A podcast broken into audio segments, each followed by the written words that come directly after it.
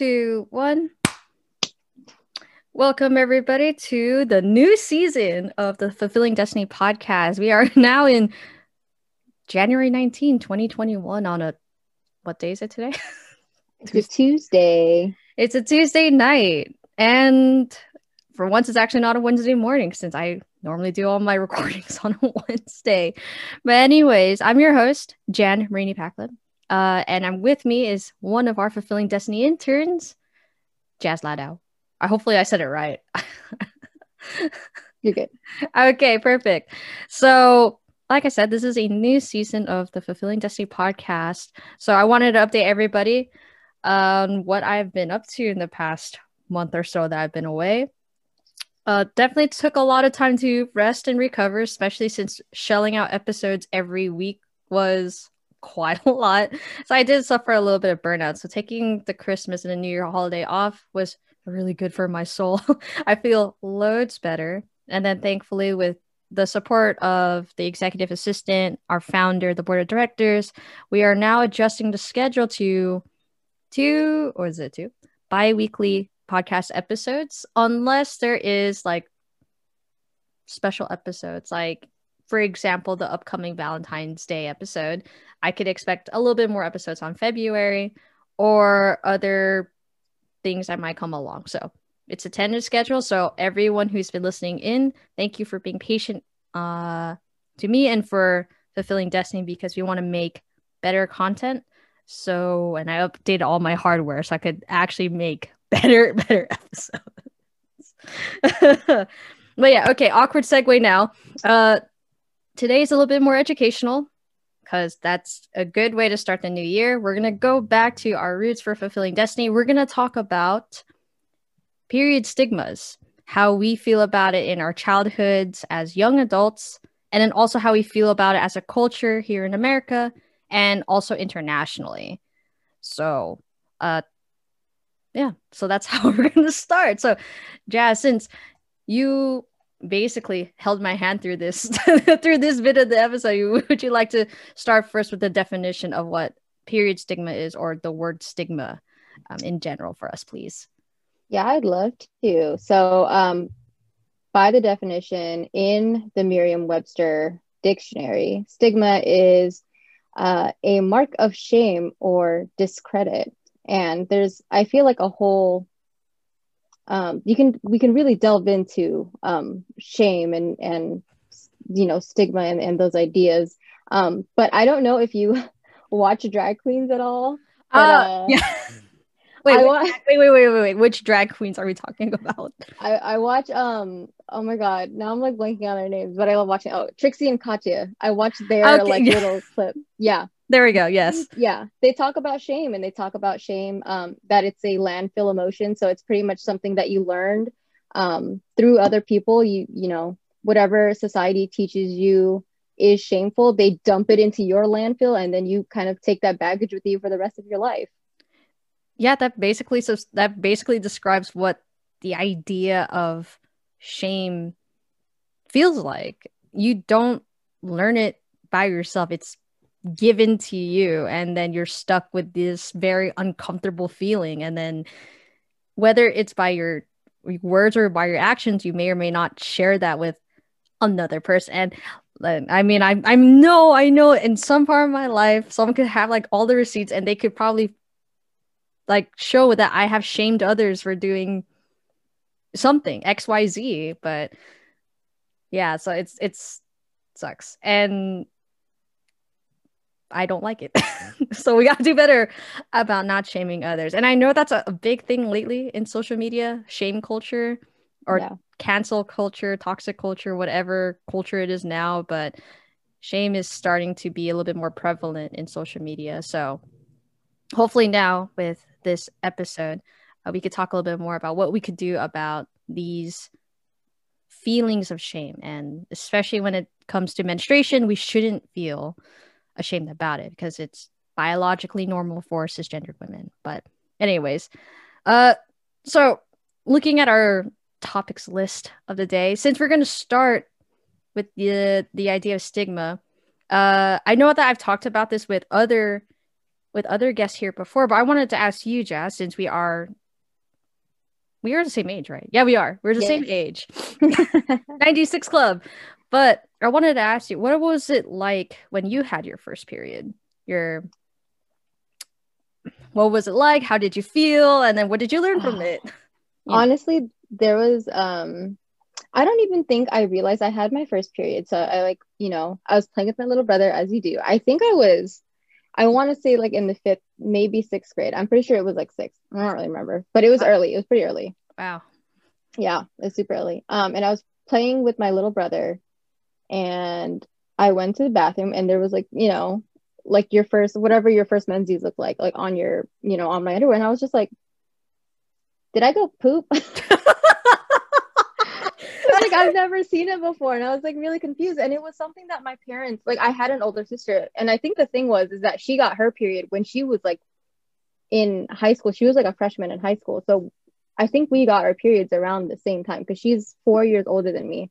Mm-hmm. So either she like just started having her period or like it, she hasn't been like too long in her period. Mm-hmm. But either way, um, excuse me, um, my mom really didn't talk to us about it at all. So I was just like, what is this? And then I called my mom because I was just like, I don't know what this is. I like, I was just like, did I poop myself? I don't know. So I asked her and she's like, go take a shower. Like, go take a shower right now. She literally didn't tell me like anything. And she's just like, she like gave, she literally, I don't even think she told me like, oh, you're on your period. She was just like, go take a shower. And then like, you know, I got took a shower, I got changed, and then she just like gave me a pad and was just I don't even think she told me how to use it. Like I literally oh just figured like, it was just a whole bunch of trial and error. Okay um yeah and then i put on a pad and i was like well, well i guess i got my period and that was that but i do remember um i don't know if at that time i had i don't think i got my period yet because i don't think i would say this about someone if i didn't if i had it already. But i remember um one of my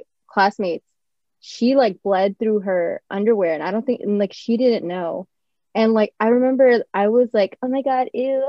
Oh my god. Like she like bled through her underwear. Yeah i was like because it was like what it was and i like didn't like know mm-hmm. any better. And like now i'm looking back at it and i like i was just like wow i was like so like rude. And i was just like why did i do that? Um but you know like you're like 11 and like you don't know what that is and people tell you it's nasty and you're just like yeah it is nasty.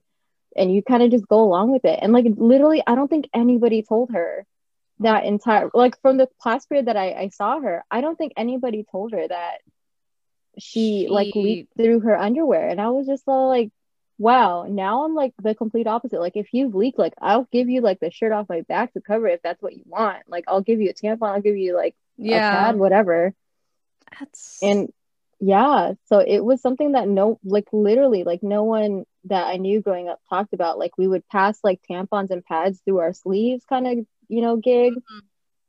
so i was definitely someone that you know perpetuate i fell victim to this period stigma and it was it took a lot to break out of it. I think i didn't really um, start a, um, addressing it until i was like maybe like in later stages of high school and like in throughout college mm-hmm. that's when i was just like who cares it's a tampon you know what this is you know what this is for mm-hmm. um, but until then it was definitely just like you don't really talk about it to your friends other than like oh are you on your period oh i'm like crampy you know what I mean? Yeah. But, like, other than that, it wasn't like.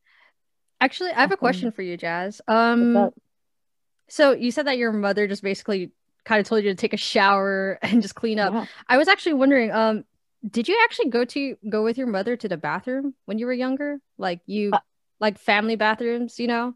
Yeah, yeah, yeah. Um, I like went to the bath like in my house or like when we were out and about. So say like you're out and about, like oh when your mother was on her period, did you ever uh-huh. go with her to the bathroom to change? Oh no, for sure no. Like I oh. like didn't even know that my mom was on her period until like I was older. Like I would go through bathroom cabinets sometimes because I was just I'm nosy. Like I just want to know what everything is in the house. You know what I mean? Yeah, yeah, yeah. Yeah. So I was just like, oh, what is this? I'm like, I didn't know what it was, but I like now that I'm looking back at it, like they were pads. And like I never ever knew when my mom was on her period. And I'm talking like never in the entire time that she's had her period. I was just like, Did you ever have your period? And she's like, Yeah. I'm just like Wow, that would have been, that would have been news. Okay, maybe that's maybe that's just my singular experience. Uh, because my when when my mom was on her period, I always like, you know, safety in numbers, right? Mm-hmm. Mom hen takes her baby chickies to the bathroom all together. My dad just sits by the table at the food court, you know, mm-hmm. waiting for our food. So I find that really interesting because you your mom never told you that she was ever on her period, but I was with my mom almost all the time whenever she's on her period. Like I think I've mentioned I mentioned this in a previous episode where I literally said that I thought she was dying because she was literally bleeding from from her vagina, and she would just look at me like like I'm an idiot. It's like no, I'm not dying. It's like relax, like it'll come to you later. And I remember wailing like I don't want it to happen to me. It looks so scary. And this is You're in like, the family no. bathroom. It's a family bathroom, so other you know other women like I'm pretty sure whoever came into the bathroom that same day I was having like a breakdown in the in the family bathroom was like, oh god, just like just wait, honey. You'll you'll you'll see when you're 13 or something. But that's actually pretty surprising. I so your sister didn't tell you either? Your older sister?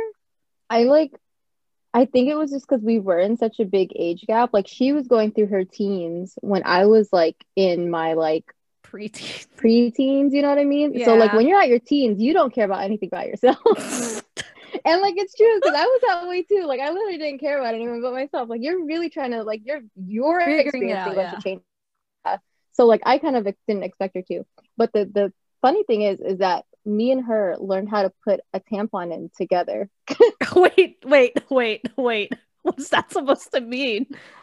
Because like we both got really tired of wearing pads because dude like this is like oh well for us it like just didn't work out like we were just like i can smell you know when i have like my men my menses i was like this for me was not the gig um and i just felt really embarrassed about it. i don't think i'd be i really don't think i'd be embarrassed about it now because it's just like dude it's a period it's a yeah but yeah Back but when then. i was like yeah when i was like sitting in my like seventh grade like bio um like chemistry class i was like can anyone smell me? Because I can smell. It's it's like it's like Jaws. I'm like, oh, get me. You know what I mean? Like it was embarrassing. So yeah, okay. So what I did was since my sister was older, I think she was on the same train, or like I don't know if she had like she went swimming or whatever. For some whatever reason, I think she used a tampon.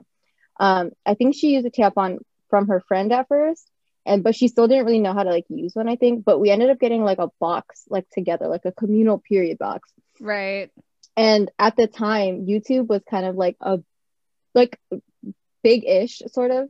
Mm-hmm. Um, but like that was when all of the old school YouTubers were oh, on there. Geez, so if anyone, yeah. yeah, if any of the old like if any of you guys used to watch like old beauty beauty beauty YouTubers, like this is like who I'm talking about. Um, so Weylie Hoang, um, a long time ago, everyone knows her as the tampon girl because she has a video on YouTube about how to use a tampon, like literally from like insertion to like the whole nine.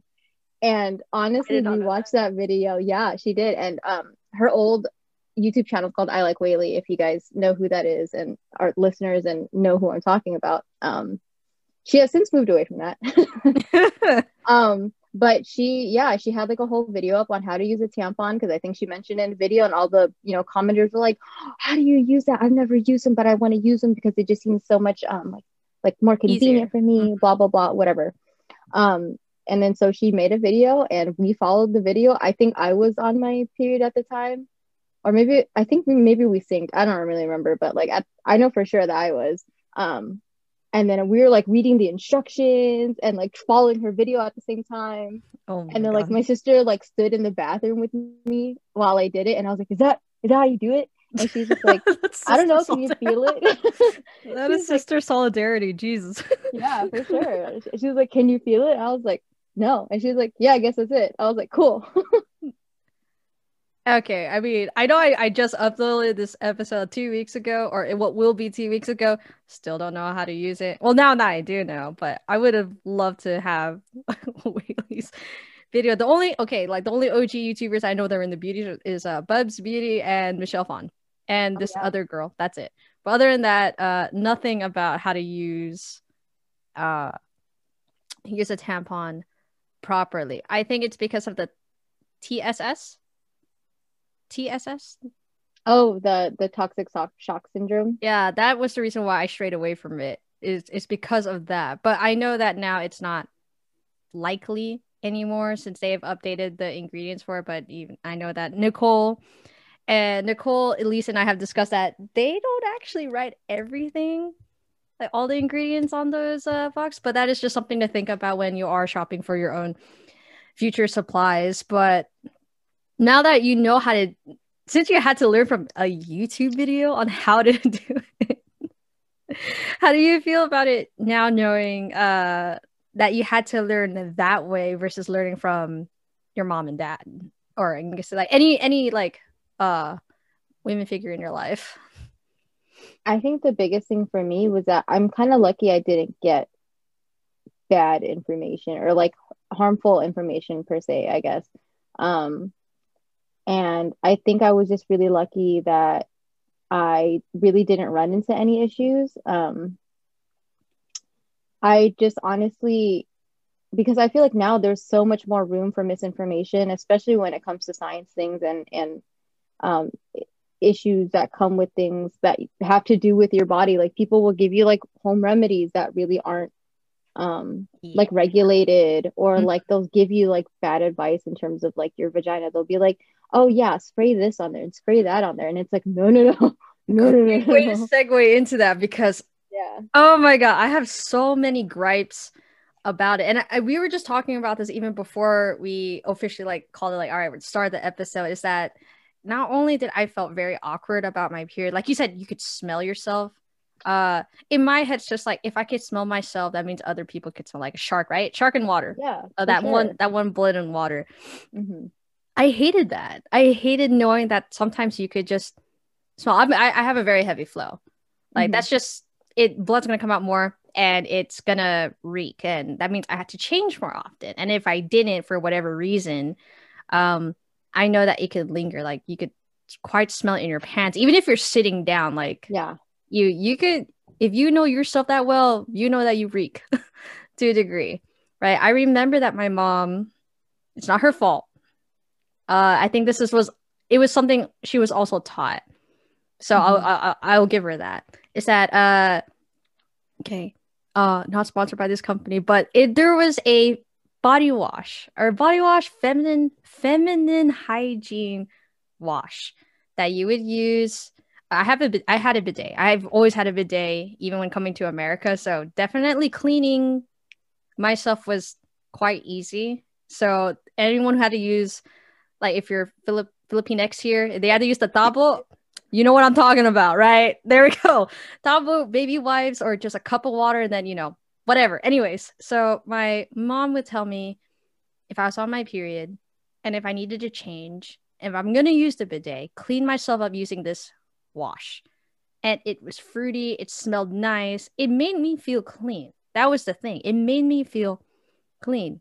It really wasn't until much, much, much later, maybe when I was I think maybe even college was kind of embarrassing for me that it's not good for you um, and especially if in the way that I was taught at the time, I had to insert soap or insert whatever that cleansing liquid is inside myself.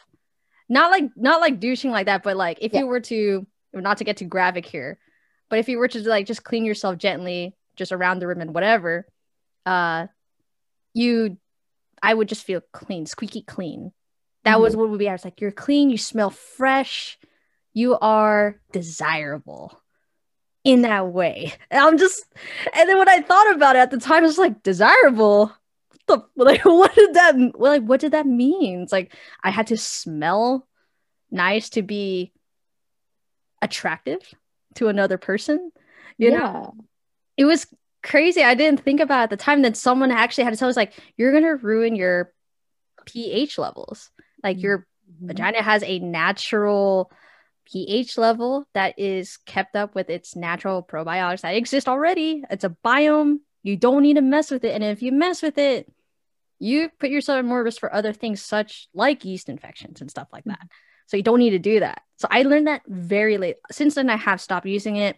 If anything, just warm water, not hot water, warm water, and just just clean like quickly. No need to Yeah. go really thorough. There's no need for Yeah. And then that's it. That's all you need to worry about. Uh, Mhm. But I wish that was a thing that uh so I wish someone told me sooner because I fell into that trap of like you said shame that if I could smell myself it's gross it's unhygienic therefore I had to use this product to make myself more feminine more attractive more clean as if the thing that is going to happen every other month makes me like some dish rag and I didn't like it. I didn't appreciate it. And there was something that I saw in medieval Europe that that we did in our research is that back in the day they took sweet smelling herbs so let's safely assume lavender put it in a handkerchief and hung it around their neck to mask the scent that they were menstruating. And this was in medieval europe and i'm like what I know. I thought that was crazy because I was like, I know the rest of y'all ain't showering, okay? So the stink isn't coming from you menstruating. The stink is because y'all don't got running water. The stink is because y'all are tossing your poop on the sidewalk. You know what I'm saying? Like, yeah yeah this is that was the thing like yeah obviously there's the obvious scent of lack of general hygiene obviously this is in medieval europe but at the same time it's just like they went through the extra mile of trying to mask something that's already adding to the stench that exists but yeah. It's like trying to cover a poo with like some lavender like spray. Just yeah some- it's it's something that i didn't expect and then uh through oh hardy's uh or hardy's research this is a a doctor. I don't know exactly their title. Sorry. But in his research he mentioned that it's it's all in the advertising. They use the words like fresh clean um, that the vagina had to be odorless hairless and unobtrusive. And there could be a lot of implications of what that could potentially mean but uh that could be very triggering for some so i'm not going to mention it here. But if you would like to look further i could provide information down below. But the fact that people have advertised certain products to make women feel like they need to be clean is very wrong and it's very shameful. That's why i don't at, for a time whenever i needed products i make my parents do it. I even make my dad do it. Buy this for me. Be discreet. That's it. So that was a that was that was something to think about so i the smell thing yeah but i don't know how to exactly segue off this but that was something Well, I do have a question for you. yeah Um, when you stopped using the feminine products and you just started using like water, did you find more that um found that it's uh the smell wouldn't how would I say this? Um, it kind of like regulated itself, like it didn't smell as often versus when you were using the wash, because I feel like that's what a lot of women find who like go transition from using the wash to like not using a wash is that like when you use the wash, you find that you need to use it like once you start using it, you need to use it more because your vagina is like not regulating itself. Hmm and so it can like smell more um, versus like when you're just using like water a lot of women will find that you can go for like longer periods of time without like your vagina smelling. Like you can go like the whole day and all of a sudden your vagina doesn't smell anymore at the end of the day versus like oh. before yeah. You did know- you notice that or did you i didn't actually think about you- it. Actually Mhm. i did not think about it because you know what i i think it's i personally i think when my when my mother gave it to me i didn't personally think that i re- uh, like i i there was a like a really strong odor to me Mhm. I when i smell myself it's just like well i know what like if you got a bloody nose before that scent of coagulated blood the iron Yeah. like that's basically it but then i knew that's just like well that's that's just it it's nothing too gross at the time but obviously when my mom handed me that i was just like is it really that bad so i just did it without really thinking about whether or not it changed uh, it's kind of like it became reflexive it became a routine like okay when i'm on my period i'm going to use this product clean myself every day until it's over and make sure i was a little aggressive with myself about it at the time because i just did not like the lingering sensation of dried blood on Mhm. myself. So that was partly the reason why it's like I just wanted to feel less crusty, if that's the right word to go Yeah. about it. That's that's how I thought about it at the time. But then now since I haven't, I didn't really personally I didn't really see any difference. Uh maybe it's just i guess if you take a look at like discharge it's just like it feels more or less the same luckily i it, i didn't have a negative reaction to something. So like like i said maybe some women have felt like they uh, had a stronger odor since using those products regularly and then when they stop it it weakened like that could be a thing but thankfully for me nothing too extreme but i also like to think i haven't went too extreme when it came to like cleaning myself down there. And see, I say down there, I use a lot of euphemisms because I still feel I still feel awkward talking about it. I really do. So if you hear me trying to like skate around skate around the word the v word sorry it's uh it's still a little hard to talk about it especially well especially now now it's tr- it's it's a little bit more comfortable but definitely since i started late when it comes to talking about myself in that way it's just Akko Taco. I'm an Akko Taco. There we go. okay. okay. Everyone's on their own journey. Just know that this is a safe space. Whenever you do want to use it, it's crazy because I was watching a video.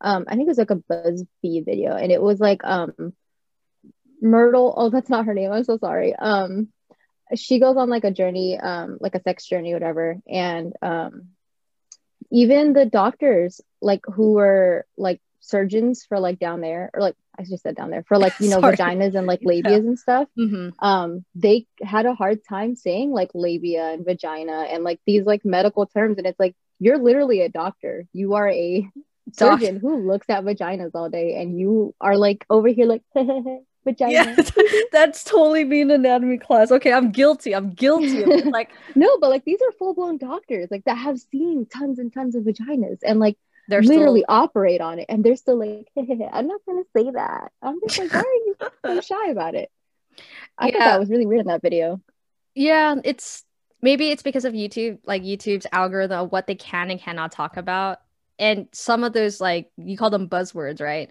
some of those buzzwords could get them flagged and obviously since they monetize their videos from it that's probably the reason why i'm not defending them or anything like that but that could probably be a reason why no, some of them, some of the doctors like flat out said it, like they didn't care. But there oh, were some that were really? just down. Okay. There were some that were like giggly about it, like they were just like, I don't want to say it. Do I have to say it?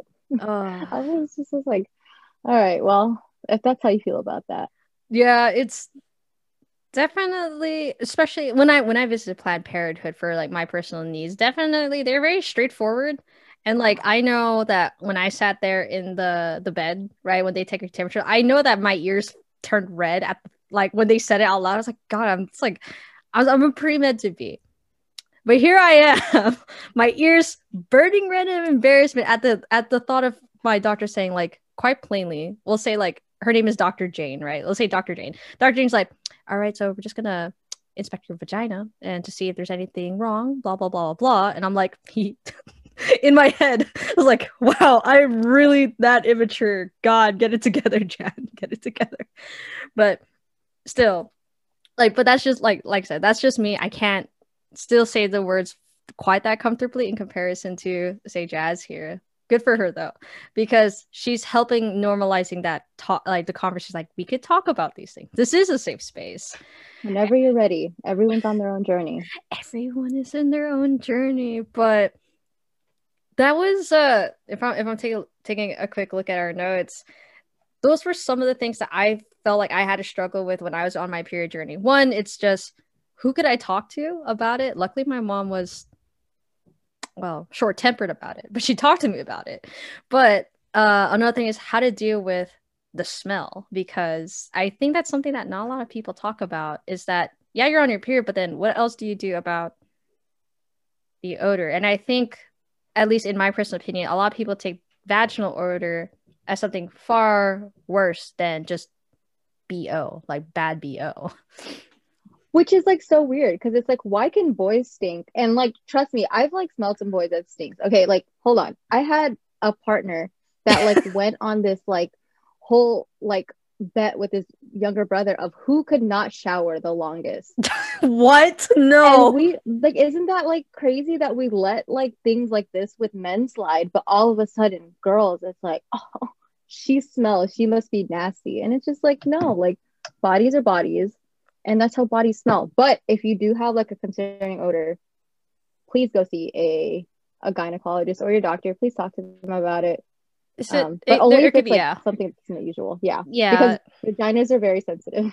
vaginas are very sensitive then if you do suspect that you have a more obst- like a more mm, a stronger body odor than is potentially uh, unbearable it could be something else uh, in your body that could potentially lead to some conditions that you may not know about that it should be treated. But other than that yes um, consult your doctor or consult your general physician. Then if you do need to go all the way to your gynecologist yes definitely definitely do that. Which is like when when where was my brain going with this?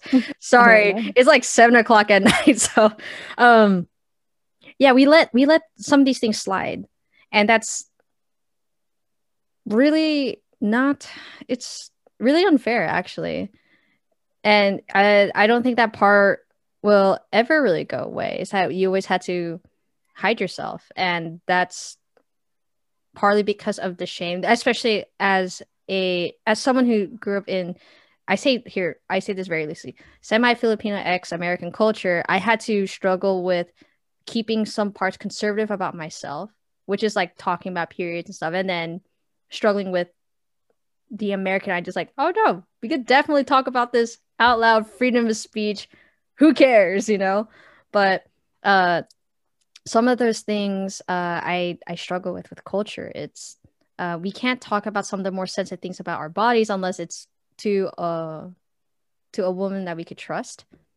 And I didn't trust a lot of women at the time to talk about these issues, like, oh, I'm cramping, or why am I so emotional? Like, why why are my hormones going in and out of whack? It's like, why am I crying all of a sudden? And I do, I cry very easily. Like I stated this before, I cry very easily, especially when I'm on my period. Like, give me a dog video, I will cry hysterically. It's like, oh my god, it's so cute. But then I didn't know that it's because just my hormones are out of whack, or they're just experiencing a very intense high or I feel very intense lows. And I wish someone talked to me about those things because I know that some some people in my in high school or in college thought I was very weird or very strange um, because they tend to catch me on the days that or they tend to notice me more on the days when I'm on my period because I act stranger or I just are more reclusive, but it's because I'm quite literally hurting on the inside. But those are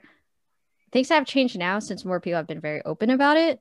But uh it's something that I wish I could see more that the where cultures could show us that menstruation is positive. It's a positive thing to talk about. But not everywhere in the world shows that. Oh, even oh, for sure. even here in America. Not every Yeah. place does it.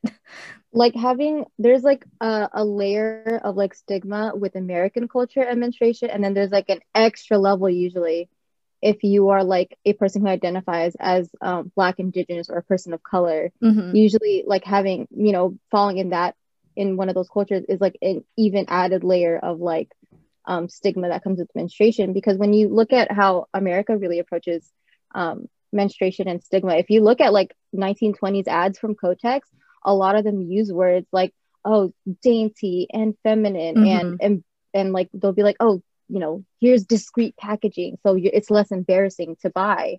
Um so even in like advertising it's the way that you know they're talk uh, like companies talk to us about periods it's like oh this is something that you need to hide. This is something that you need to be ashamed of. This is something that you need to be like quiet about.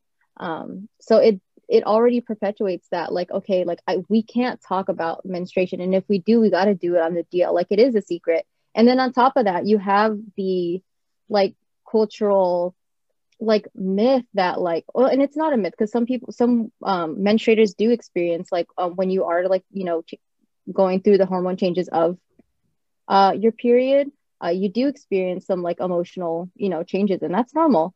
Um and like they approach that as like oh she's pmsing like ha ha ha like it's like as as if it's a joke and it's just like no, we're just going through like bodily changes. And I think that the weird thing is too is that like men's emotions and men's like irrationality whenever Comes they're like spikes of testosterone. Yeah. yeah, it's just like that's normal, like that's acceptable. But all of a sudden when a girl is like menstruating, it's like oh hold on, like she's like she's on her period or like oh is she mad she's on her period is she craving chocolate she must be on her period like no like we could do all of those things we could want those things without having to be on a period and we could also just be on our period and not experience those things like i mm-hmm. get really frustrated because a lot of the times those things are tied and when i tell you when people ask me like oh are you bitchy because you're on your period. Oh, sorry, I'm not supposed to curse. Sorry. They're like, oh, are you like extra mean because you're on your period? I'm like, no, I'm extra mean because you're like pissing me off for a good reason. Like, and mm-hmm. like, I have every right to be mean. It has nothing to do with this biological process that I go through every month because I know it's coming. I know how to handle my emotions. I'm an adult. You know mm-hmm. what I mean? And sometimes it'll slip out. I get it. But like mm-hmm. generally, it's just like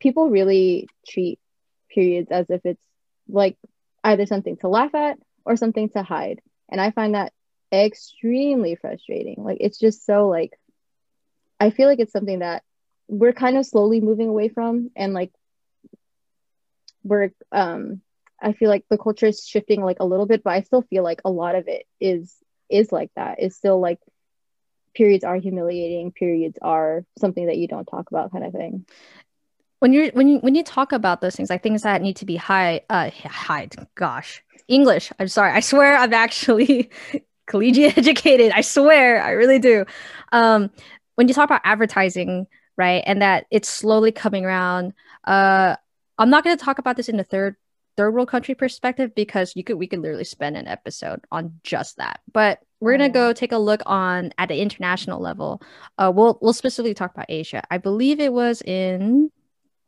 last time my research, it was either in China or Japan, one or the other, uh, that they were trying to bring period talk into modern light. Like let we could be open about it and talk about it.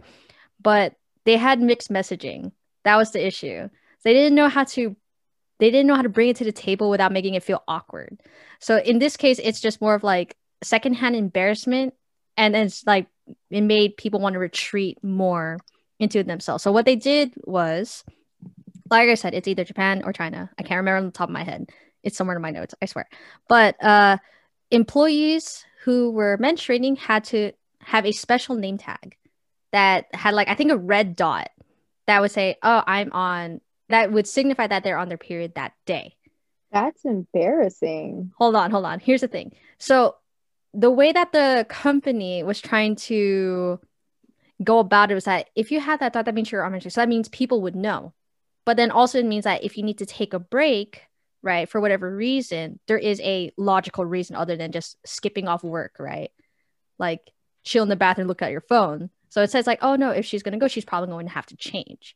That was like their discreet way of saying like, we acknowledge that you're on your period. We're not gonna make anything about it. It's just we just kind of need to know sometimes in case you do need to take an extended bathroom break for whatever reason. But also at the same time, customers could see that also. It's supposed to make it feel normal. So if other menstruators came into the store uh, and see another employee that had their red dot on their name tag, they're like, oh, that is someone that you could talk to in case you do need to buy some uh, products for yourself. But at the same time, again, mixed messaging. When you would buy pads, tampons in this country, uh, they would put it in a black bag. instead of in a white bag where you put everything else. So they're still awkwardly trying to find their way of how to you know like if honestly just stuff it all in one bag. Like come on. It's just don't need to hide it. You don't need to put it in its own bag it's just like you know if it's gonna go next to my bacon it's gonna go next to my bacon. Like that it's all wrapped up anyways. It's not gonna leak through. In you go. That's it. But like yeah. I said it's that awkward mixed messaging.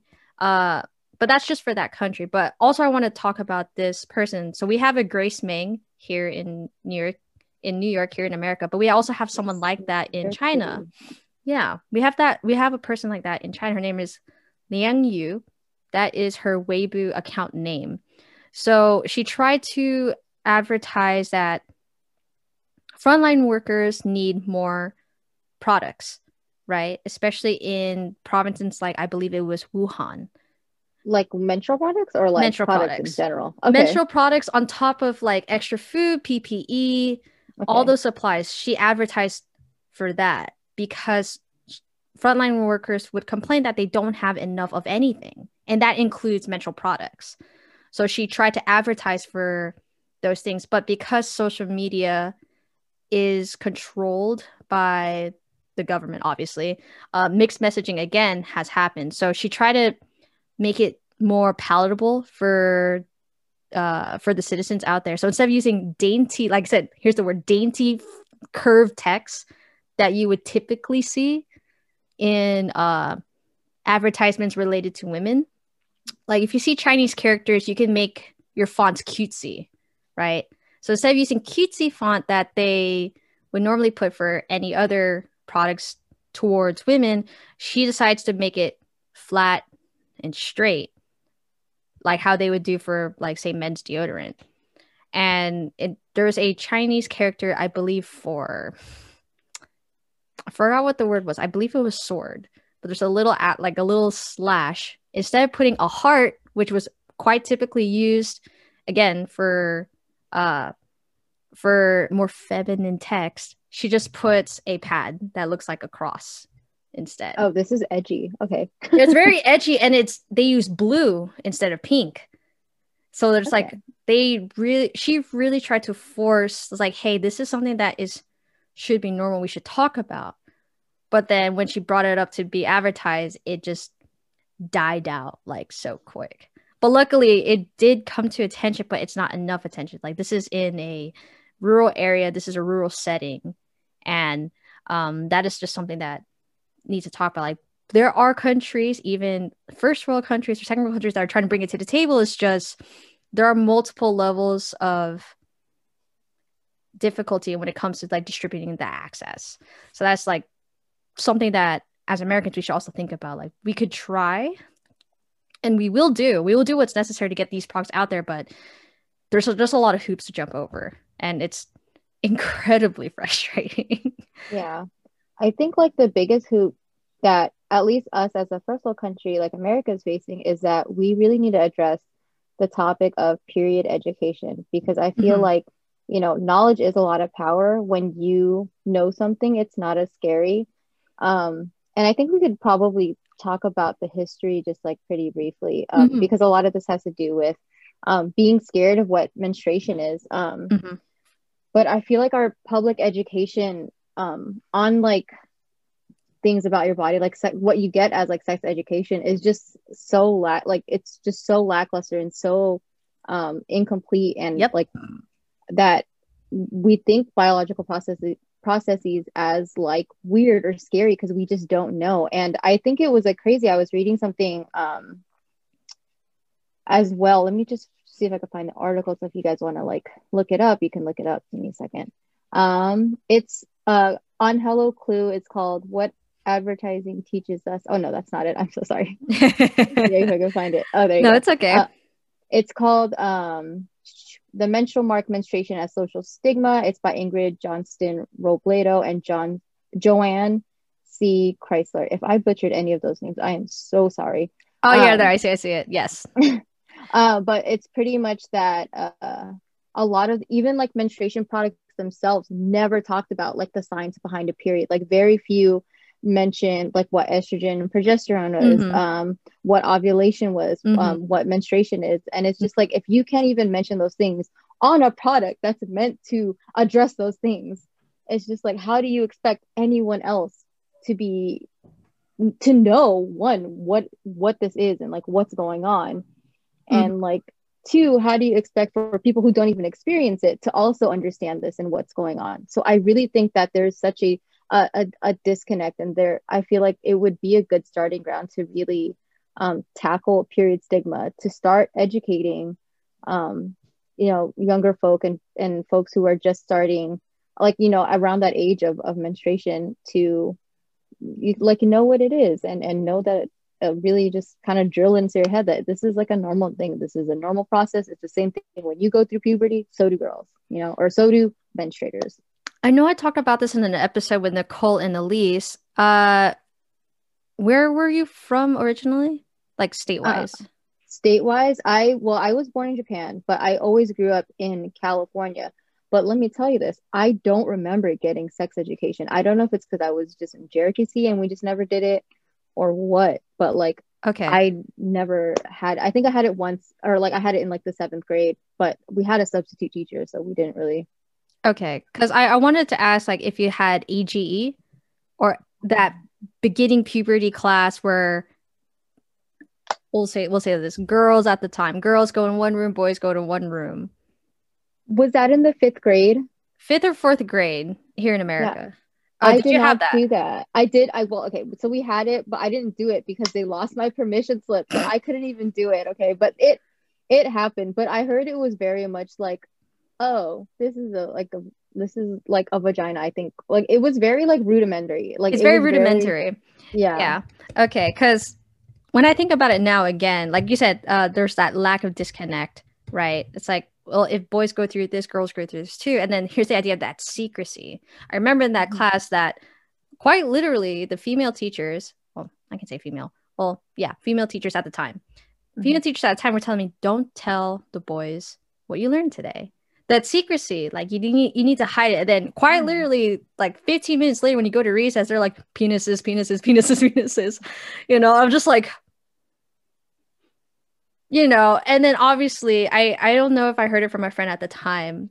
Uh, it's just like did i think i think i was actually in the same room when um some of the other girls were asking some of the guys that we were close to uh like did they tell you to not talk about these these things? It's like oh yeah but penises. That, that's quite literally their response. So just like why do we have to hide it too? It's like if it's expected to a degree right that young young boys and young girls are going to go through puberty together shouldn't we have those classes together? Yes it will be rudimentary but i maybe this is just my big brain thought for the future right? Like wouldn't it just be better to have it together? And then as it gets a little bit more specific to those specific needs that only women need to know or men need to know then you could start to separate obviously at the high school like high school level where it's a little bit more obvious right To be honest, I don't even think you should separate them at the the high school level because if you think about it, what if these kids, what if these men have daughters? What if these what if these oh women true true true. have like sons or what if they are entering in the medical field and then all of a sudden it's like well you got to learn bro- both anyway. I think it's just beneficial for everyone to just did you have home ec? as much as possible. I did not girl. Our school was not re- school was Okay, not 'cause bullying like that. I know that in, in in cartoons and other TV shows that they had the idea of like home ec, like take caring a, a baby, right? oh yeah. Or like knowing how to cook, knowing how to clean, or do some of those like really uh, more adult things or transit like transient stages of life that you should know. Mhm. Um, that could probably been bridged to with my health class, my health and sociology class, which was weird only because I feel like there needs to be a in my school I felt personally at the time that the teacher who was teaching these health classes was not fit for the job because there was a lot of questions that especially um, the women in my class they had a lot of questions that he couldn't answer he couldn't answer them because obviously one is directed to women and he did tell us one was like well i can't discuss that with you you might need to talk to the school nurse and the school nurse was female so it's Mm. just like go talk to the nurse it's like you're our health teacher Mhm. you need to be able to tell us this too. And it's like, well, if it's about the body, go to your anatomy teacher instead. And we had an anatomy teacher, and I'm just like, bro, See, this is like the, the crazy thing. I think this is where you see like the huge disconnect, and this is what I'm, I mean with education. Like, this is where you see the huge disconnect between um, better funded schools and schools in low socioeconomic areas. Because I went to a high school that isn't really in a nice area, and I would say it's on like the lower end in terms of like testing and scoring and, and funding they receive, um, especially compared to the other schools in the district. Um, and we didn't even have any of that. We didn't didn't have anatomy. We didn't have a health class. We had like your standard like biology chem physics. Um and physics was kind of like a fight to get to. We we, we got it when i was like a junior or a senior. Mhm. um so a lot of these classes weren't even available to us um as a high school. So we didn't even have the opportunity to learn about those things. And it's crazy because it's like these are things that you should be learning about because everybody has a body doesn't mean matter if you're poor if you're rich whatever like everyone should be knowing about their bodies and now they don't particular you know because they're in a lower socioeconomic area or like in your case you have people that aren't fit to be teaching or that aren't they aren't teaching curriculum that is comprehensive that mm-hmm.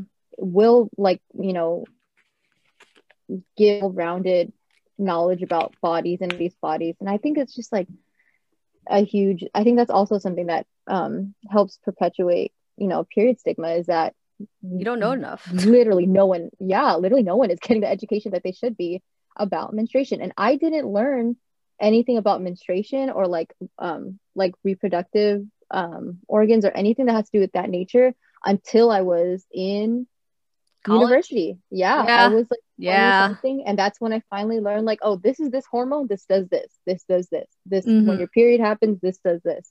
And i was just like it took me i this happens to me every month and it took me what 20 20 years to figure out what this is? Like that's insane.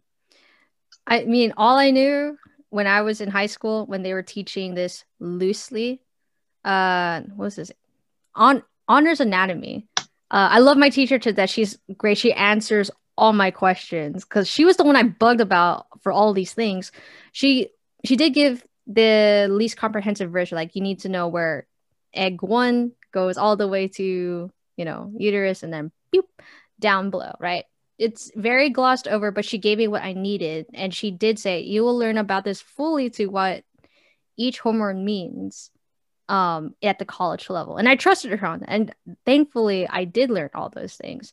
But the fact that I had to take health notes, anatomy notes, and even what I learned from the nurses in their little pamphlets that they have out there and put them side by side, it's not, it doesn't meld well together.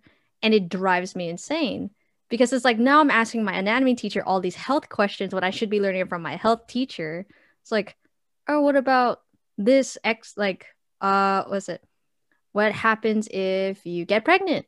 And a health teacher's like, oh, you'll learn that in anatomy. And anatomy's like, you'll learn that in health class. It's like, I, I need it's to like be. you're playing cat and mouse. Like you're just trying to like play photographer. You're trying to piece things together. It's it's something that I I would like to think about, especially at the high school level when it's expected that a lot of your subjects need to intersect. You know, more aggressively, quite literally. Yeah, it's just sure. you need to close the loops because I there's just too many gaps. And like I said, especially when it comes to health or economics or those things that are not outside like mathematics, chemistry, biology, those are other things that have a pretty big impact in our lives, especially at the college level and especially outside in real life. And it's annoying.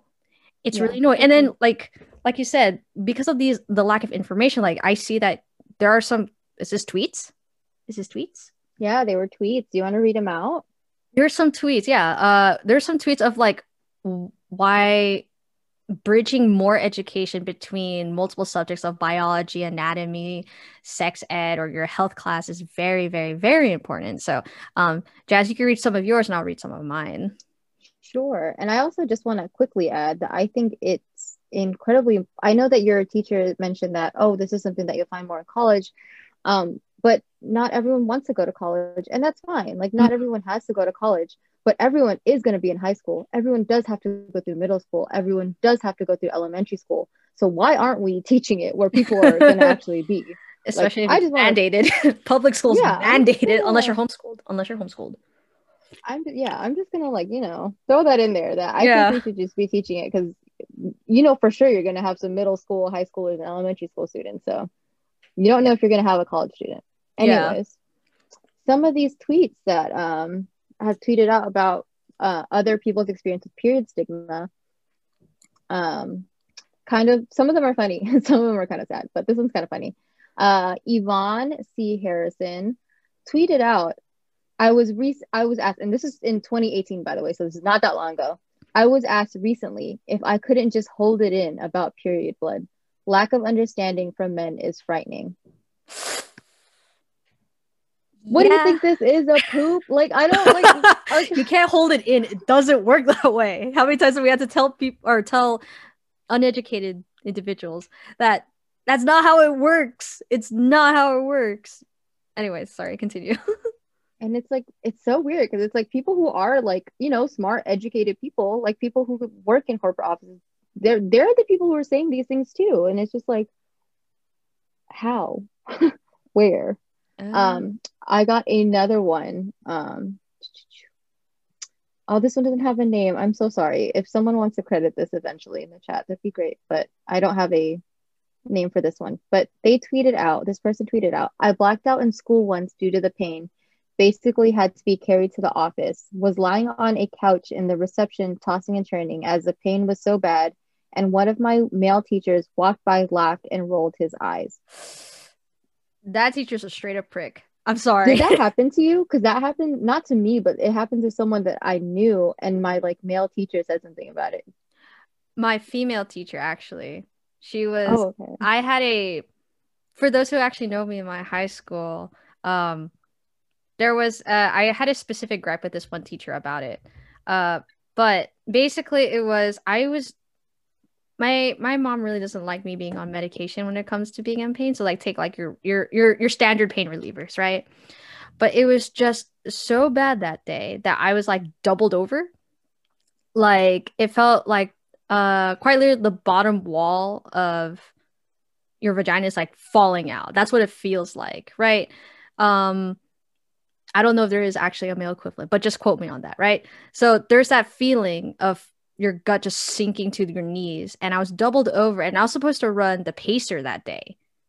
And it's like, on, on one, I hate the pacer. What's a pacer? Pacer, it's a it's a cardiovascular exercise where you have to run from I don't know how many meters it was, but from point A to point B back and forth on a timer. You're supposed to get from one end to the other end before time runs out. Okay. And then it gets progressively faster. So it's supposed to help build it up. Oh, mm-hmm. Okay, I see. I see. Yeah, so it's either you run the pacer or you run the mile, right? The mile is boring. Pacer was easier, but at the time I was just in way too much pain, and quite I she my PE teacher is a female, and she is a volleyball coach, so I was just like, can I just not do this right now? I really can. And she's like, is there a reason why? And I'm just like, are you feverish? It's like, it's like it's like I, I'm hoping that you can read my mind. Like I'm dying. I felt like I was dying. I'm hurting so badly. You hear me holding my stomach. Is that not already a social indicator that I'm on my period? And it's just like I really can't run. Like I if I run, I will fall to my knees and I will cry. And she's like, fine, go to the nurse. And it's just like, if you come back with not a note, uh, you're gonna have to run the mile. And I'm just like, what? Wait, so she didn't even like um unsympathetic. That's what it was. Oh, wow. Yeah. And you didn't you didn't tell her either, did you? I didn't tell her because I thought she would know. It's like I am a person that doesn't make things up. I just really couldn't do it. I really physically couldn't bring myself to run and then just keel over and make a bigger spectacle than it already is. Type of thing. Yeah. So I did went to the nurse and I lied down on my side and then I felt better. Then I went back to class and it's like, so what was it really? And I'm just like, I didn't want to give her the satisfaction. I was just like, I just feel better. That's it. And then I walked away and went to my next class. But that was something that I was quite, quite, quite annoyed about. It's like, wow, my health or one of my health teachers and one of the volleyball coaches for the girls team, the girls varsity team, was treating another individual this way who could quite literally be in pain. And for someone who's rather truthful in class, like that's kind of dumb, in my opinion. I was just I was incredibly frustrated, and it soured my relationship with her for the rest of the semester. But that was a that was that. But if we're gonna go with other tweets of like lack of education, here's some that I got. Oh, can I pop in really quick? I yeah. want to tell my story. It's kind of like adjacent to that. Yeah, yeah. But okay, um, someone I knew also, she was on her period, and she like straight up told you know, our teacher's like, or like, I think other girls were like, she's on her period. Like, and she was like, also, she was like doubled over. And this was in middle school. She was like doubled over. She was, was having cramps. Like, she was having like a hard time standing up. And he, she was just like, oh, you should, you know, just run it off. It's good for you. And I was just like, what? And she like she fully ran the mile and she was like in tears running the mile. And I was like, this was really unnecessary. Like No, you that's really did not have to do that. No. Yeah, and I was just like, okay, well, if, To I a can't say anything to you. I'm 13. Yeah, I mean, to a degree, yes, exercise does help, but that if you're already doubled down, like if you're already doubled over in pain, like you don't do that. Like if you if you if you sprained your ankle, you're not supposed to run on it. Yeah, you sit down and you ice it, right? If you're if that feeling was equivalent to how it feels, like quite literally in your vagina, it hurts, it's clenching so much, or the your bottom wall is like falling out. Uh, you don't run. you literally Yeah. you let the you let the wave of pain die out before you even consider doing anything else. But I know that that is something that could be discussed at like like at the educational level, like culture. Like you have to fight through the pain. You don't need to fight through the pain for that. If you're in pain, you're in pain. Like deal with it and heal with it before it becomes a progressive problem in the future. But like that's that's just my my segue for that. But uh so about so about the lack of education. Uh this is also about vaginal hygiene. I don't like the word the word hygiene anymore. the more I the more I say it, the more I don't like it. Uh products, right? Uh for menstrual products. Uh this was a this is all anonymous. This was in the Clean and Fresh Understanding Women's Use of Vaginal Hygiene Products in Sex Roles, a Journal of Research 2018. And this is uh this is a quote, it's anonymous. It's in my subconscious, it's always like I'm worried I smell down there. And also too, I've just heard so many horror stories from both guys and girls about that girl stink. This person was 18 to 21 years old, white and bisexual. And I'm just like, oh. So it's not just, you know, a guy thing, it's also a girl thing. Or in in in context of this quote. Another one was uh I find that when I have less hair, I have less smell and it tends to fester down there. And I don't really know what to make about that quote, to be honest. Uh I really don't. It's just to each their own on how you handle your pubic hair. Uh but from what I've heard from other people, it's that having some pubic hair down there keeps other material from coming inside your vagina, Mhm. kind of like nose hair. Yeah. It's the same thing. It's to filter out dust or whatever could be coming in. And you don't want that to be inside your vagina because that's a very sensitive tissue, right? And then last one, uh, last one. This one is from Women's Genital Bodywork, Health, Hygiene, and Beauty Practices in the Production of Idealized Female Genitalia. Uh, it, I w- this was a 31 year old woman, uh, white European, heterosexual. I wasn't sexually active until my 20s, so I had no prior experience in that area. With the hy- uh, with the hygiene products, my boyfriend, who's still my partner, had to teach me about douching. That's how illiterate I was. He told me I stunk and I needed to douche. No, First- don't do that. And I was like, first of all, that. first of all, I was like, he's still your partner. he told you you stink and you needed to clean it like that. I was like, what? I feel like I need more context of the relationship to really make an opinion, but I'm just like, No, I don't. Throw them away. If you if someone's making you douche, like to be Dou- frank, f off, bro. Like douching is so bad. Like I really don't think people understand how sensitive a vagina is. Like if you eat Explain, certain, like, explain. foods, mhm. I will explain because this is this is in my my realm of work at the moment. yeah, yeah. Um, so vaginas are literally super sensitive. If you eat specific a specific diet, it could throw off your vagina pH. If you eat too much sugar, sometimes for some people, it could trigger yeast infections. All right? Um, if you're like prone to like BV or yeast infections, and if you treat either one of them, like let's say you have a yeast infection, sometimes after you'll get a, a like you'll get bacterial vaginosis because all of a sudden Uh oh, Jas, you cut out. Oh no, Jas. Jas? Oh. Small technical difficulties there. All right. Um until I I get word from Jas coming back uh to oh maybe she'll message me on the group chat. Sorry about that, everybody.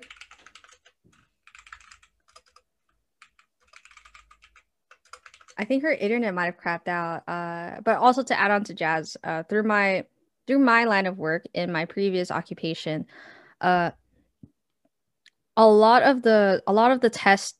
She's really gone. Oh geez, uh, a lot of the tests that does come into the office at the time is that it tends to center around women and diagnoses. Like when it comes to bacterial vaginosis, STIs, STDs, pap smears, and all of those things. Uh, could potentially just be about uh, how people have been treating their vagina, right? And it's important to know that it's very sensitive, like as Jas said before she got cut off. um, it's important to know that it's very sensitive and you do need to handle it with a good deal amount of care. So that means, yes, you need to be a little bit more mindful of what you eat and what you put in there, but also uh, what you can do with it. Right so that that could be diet it could be the, the things that you eat the things that you drink um, how often you exercise your genetics and all of those things. But it's it's just something to think about. And if we, if we think about since this is fulfilling destiny if we think about how what we know about our bodies and how those who are experiencing homelessness, mentors who experience homelessness, we don't know how much they know. we don't know how much they know. So it's it's our way of trying to educate those out there that these people who we give products to, they may or may not know what they could know about their bodies. And it's important that we need to bridge those educational gaps. There you are. Hello, I'm back. Sorry I disconnected, but um is it okay if I go back to what I was mentioning? Yeah, basically, I just said like you know how you talked about in your line of work that you had um, things like bacterial vaginosis. I just bridged it with my with my lab background of like STIs, pap smears that we may know these things now because of our occupations have told us, our education has told us these things, and our experience have told us these things. But if we think about mentors who are experiencing homelessness, how much do they know about these things? Or just like a regular menstruator. I bet. Or a regular menstruator, yeah. Either, yeah. So it's it's important that we need to treat especially this sensitive organ with a great deal amount of care and i was explaining while you were gone to bridge the awkward quiet gap is that you need to be a little bit more careful about what like what you put in your bodies like food drinks the amount of exercise it could just be your genetics that could make things a little bit more difficult for you so like pcos or ovarian cancer uh cysts you know, endometriosis, yeah, things like that for mm-hmm. sure. Even like the type of underwear you can wear can literally drastically mm-hmm. change how your vagina is functioning, just because like polyester doesn't breathe as well as cotton. So mm-hmm. if you're mm-hmm. having like all that moisture, you know, especially if you sweat down there, there more, yeah, especially when you sweat, like if you're working out or something, you know, that could lead to like a bacterial infection or things like that. Um, mm-hmm. so there are just so many things that menstruators just don't know about their vaginas and it's uh, well i mean even non-menstruators that they don't know about like vaginas and like yep. the really to, to move from that in order to address this period stigma because the more you know you know the more power that um just the more power to these menstruators you know? Yeah. it really is normal. It really is. Like if we could talk about the like I said, if we spun this around and we took it in another lens on how we think of men, right, cisgender men and how they feel about their bodies, it's quite open. It could be a little like crass on how quite openly they're able to talk about these things. And it's just kind of like, it's like, oh, just had a, like, let's say, like, just had a boner pop in class. It's like, oh, really? Or they'll just be like, oh, my balls itch. And it's just like, it's like, well, I, it's like yeah, or like they would like scratch themselves out, like out like outwardly in public, right? It's like all right, I just gotta readjust my uh my balls, right, in their pants, and they just like quite literally do it out in public. They just like shift themselves, and then you know if if if women did it, right, children was like oh you know like my bra, they're like trying to awkwardly try to fix their bras or no bras, right, depending on what you like to wear. And then uh or like if you need to fix your underwear, because like I'm one of those girls that sometimes like you It know, my pants up. get caught up in there too. You know what I mean? Like it gets caught in there, and like yeah, or like like I said with the un- like those things that you said about underwear, like how well you're how well you could breathe downward. Like you shouldn't wear tight underwear, or you shouldn't wear loose underwear, or you should wear no underwear. Like nobody really talks about those things unless I quietly look Twitter, YouTube, or horror stories from like and workplace. even then, yeah, even then, it's kind of scary because you don't know what's going to be different for you because everyone is literally there's like you know kind of standard lines. You know what I mean? Mhm. but there is so much room for like individualization in terms of like what you need to pay attention in terms of your body that Mhm. sometimes you get misinformation um like on the media like on you know on TikTok on Twitter it'll be like cool that worked for you to put like honey on your cooch but like what if that doesn't work Yeah. you? you know what I mean like that might not be the best situation Also, and it's also side note: do not put food products there. Do not. yeah it's like you're asking for trouble. You and I if mean? you do at least talk to your like you know talk to your doctor first if you're gonna before you even do anything to like Consult your, your doctor. To uh, yeah if you are doing anything in terms of like putting stuff that normally doesn't go in places consult your doctor first and like have them give their opinion. Don't just read something on the internet.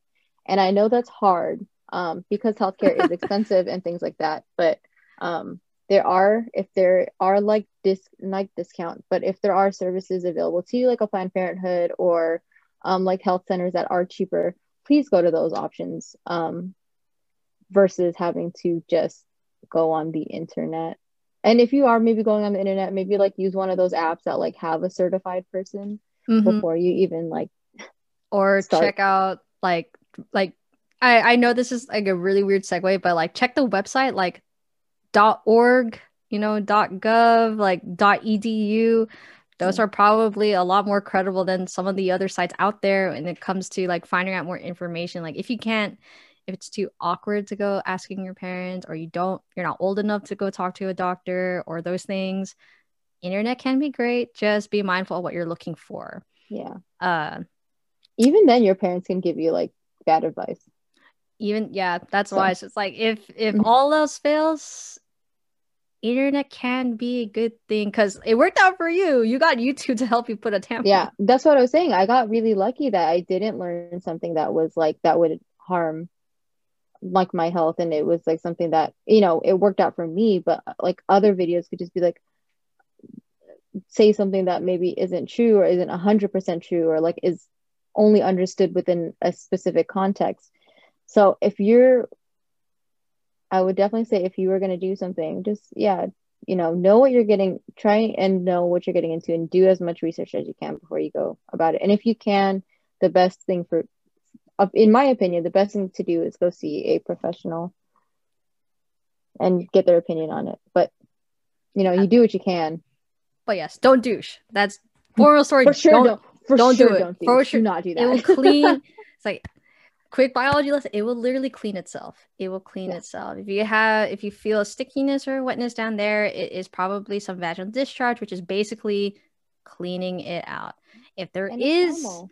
A funny smell that is not urine or feces or what have you, right?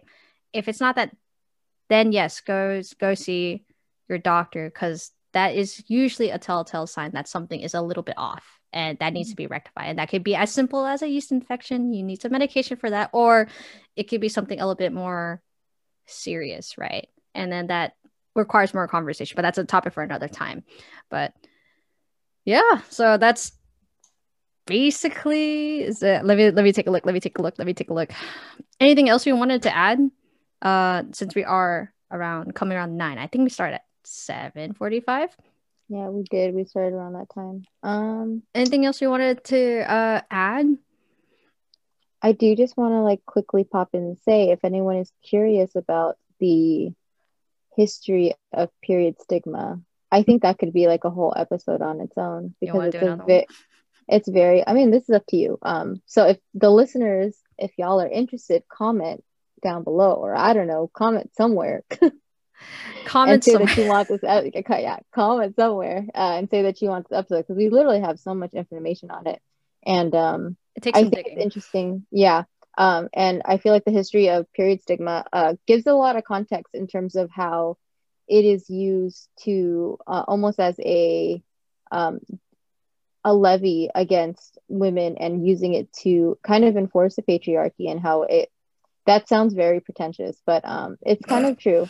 Um it it it shows the origins of how it there was um so much stigma and um negative feelings towards a biologically women xn process. And i'm just going to like broadly say women as a term because this can also include um mm-hmm. transgender men. This could include non-binary. Mm-hmm. Um, this could include anyone who just has a uterus, pretty much. So if you fall under that category of if you have a uterus, no matter who you are, um, the history really kind of, depending on the lens that you look at it, can really show um, why it was the stigma is kind of perpetuated the way that it was throughout history. But that is another topic, I think, for another day, just because it is so long. You know what? Now that I think about it, because I see these notes, and oh, this could literally be quite a long episode about it. Mm-hmm. Uh, I want you to come back next week around this time. Is that available? Sure. We get to literally talk about the a better history of this. Like this is just more of like today's episode is about our personal experiences and how we feel about it and how Mm-hmm. Some countries out there uh try to make themselves more open about talking about periods. And it's coming slowly uh it's coming around. But we know that sometimes time is not on our side and it shouldn't be dragged out for this long right? And For sure. uh this could be bridge for next week on why that why that is, why this is it and it's going to bridge things of linguistics and it's going to bridge parts of religion right and it's going to bridge some things about society that we wish that we could change hopefully now Yeah. right Yeah. but uh since we don't want to make this episode too long stay tuned yeah. Um, it'll definitely, I think, bridge ideas about gender equity and gender roles in Oh, yeah. um, current society. Mhm. And I also do just want to really pop in and say is there are, yeah, there are a lot of companies and a lot of movements now that are really um, trying to move forward and normalizing periods and um, trying to make it an everyday conversation. And I really do want to commend those efforts. Um, and especially the efforts of like uh, leaders like like Grace Meng who i- um, are advocating for um, menstrual products as a standard in all bathrooms. And you know, this is another conversation kind of for another time. But I do also just want to highlight that when we do um, talk about um, menstruation and menstruation stigma, that we really aren't just talking about um, like cisgendered women Mhm. because it also puts a huge like the stigma that comes with um, menstruation also puts a huge um, huge strain on people who don't identify as cisgendered women and often it could put them in a lot of um, trouble because it, it there's a lot of intersectionality um, that overlaps with how society views gender norms and Mhm. um, identity. So, like, if let's say if you were a trans man um, and you uh, haven't done surgery or you don't want to do the surgery, and that's fine, it's none of our business. Um, and you are like menstruating, um, because there is this huge period stigma that contributes to, you know, the perception of, you know, all of the things that you know cisgender women have to experience. On top of that, um, it puts um, like those individuals in danger because men feel you know men link period stigma and and menstruation to cisgendered women Mhm. so when this doesn't like i feel like when this doesn't align it, it's kind of like a fuel to the fire in terms of their um sorry you're saying gender dysphoria then yeah, not sort of but like it kind of like for cisgendered men it kind of is like fuel for them to what is it called be like transphobic Ah, okay. that makes okay. sense. Yeah, Yeah, yeah, yeah. Now I because- get it. I see where you're getting there. I see where you're Yeah. getting there. yeah, it was kind of like hard to explain. Um, but yeah, I do definitely want to say that period stigma is not only something that we should be breaking through for cisgender women, but it's something for all menstruators Um, that um will benefit. And if anything, it will benefit them more because I feel like they're they are um groups that are more at like risk in terms of like their safety and in terms of like um having to do with the conversation of menstruation. Um, again, another topic for another day, but I do just want to quickly pop in and say that. Oh, of course. And then my last thing is that if you are like how how we talked about some of these tweets or some of these quotes that some people say, like if you have a partner in your life who is not as I can say educated about the anatomy of the of the human body, right? Vaginas in general. Uh take the extra time to open up those conversations of like why sometimes you won't do a certain thing because it's not sexy or it's not clean or those things because everybody's different and there's nothing to be shy about. And if you're going to make lasting relationships with people who you're going to be i guess like a little bit more intimate with uh, you do need to have these conversations. Um, but like i said topic for another day. Uh, uh, valentine's day. We could talk about that. Or galentine's day. So that is something to uh think about. So we call it, we are we quite cover a lot. So actually i wanted to ask that re-ask this question again. Since now that we're adults right we're turning Mhm. 25 this year. Quarter life crisis. quarter, quarter life crisis. But that aside we are turning 25 Yeah. do you feel like do you feel ashamed now? Or do you still feel lingering shame about being on your period and all the things around it Um, I definitely do feel like I have shame in terms of like my own vagina. Oh, I mean, like it's less now, but um, a little bit, and I definitely do feel a lot. Um, I still f- do feel experience um like shame with like sex, but I think that's like a little different. Um, but in terms of like my period and you know, uh, uh, generally about my vagina, I'm like, you're you're you're you're right yeah, I'm like, and what? That's a vagina. That's a uterus. Yep. It drops eggs. I bleed every month. I'm like, oh, can you like, did you check if I spotted? I was like, I think if anything, I just think it's really annoying. and I'm like lucky to be in that position for it to be just for it to be inconvenient and not like a really stressful, like, time like, like yeah, like it's not stressful for me because because I don't really cramp and I also have access to period products and I'm really thankful for that. So I know that I'm really lucky to just think that it's annoying. Mhm. Um, but generally, I'm just like, you're chilling if anything, yeah, if anything, I'm talking about products. Like, I love talking about sustainable period products. Okay, so no, someone no. Saalt Cup. I'm looking at you. We're not sponsored by anything quite yet. I'm working on it. I'm working on it, I swear. Uh, as for me, when it comes to my personal my personal shame about it is I definitely feel ashamed for some of the things that I've done when I was younger towards my other menstruators, you know. For Definitely sure. Giggled at them, like ah it kind of like uh like those life experiences like like put your hand up, put one down if you bled through your pants in the middle of class or stuff like that. It's like definitely definitely did some things I was very not proud of to my fellow menstruators. It's just like, Oh, I'm so sorry that I've said those things or I made fun of you for these things. Like, like I said, take the shirt off my Mhm. back if you need me to cover you. Like, I got you. Uh, but it's definitely a lot less now, thankfully, because of fulfilling destiny. And then we have, uh, we have staff members and interns who are very open about sharing their opinions on how they feel about themselves and about their universe. Because I'm still learning, still learning. Um, definitely coming around of trying to get over not skating around the word vagina so much. Trying to still doing some casual conversations with my with my partners. Like this is really awkward to talk about but just like be like that. Uh but uh as now it's more of like it's it's a shame. The shame that i feel now is like it's a shame i just didn't know it sooner. That's all. Yeah, for sure. I I don't hate myself for it anymore. I could forgive the younger the younger version of myself who is just young, dumb, and experienced. but thankfully now it's just I wish I learned it sooner so I could avoid these very awkward stumbles in my life now. But we're uh We're coming around. We're this is a year of growth. This is 2021. We're starting the year off right. We're learning.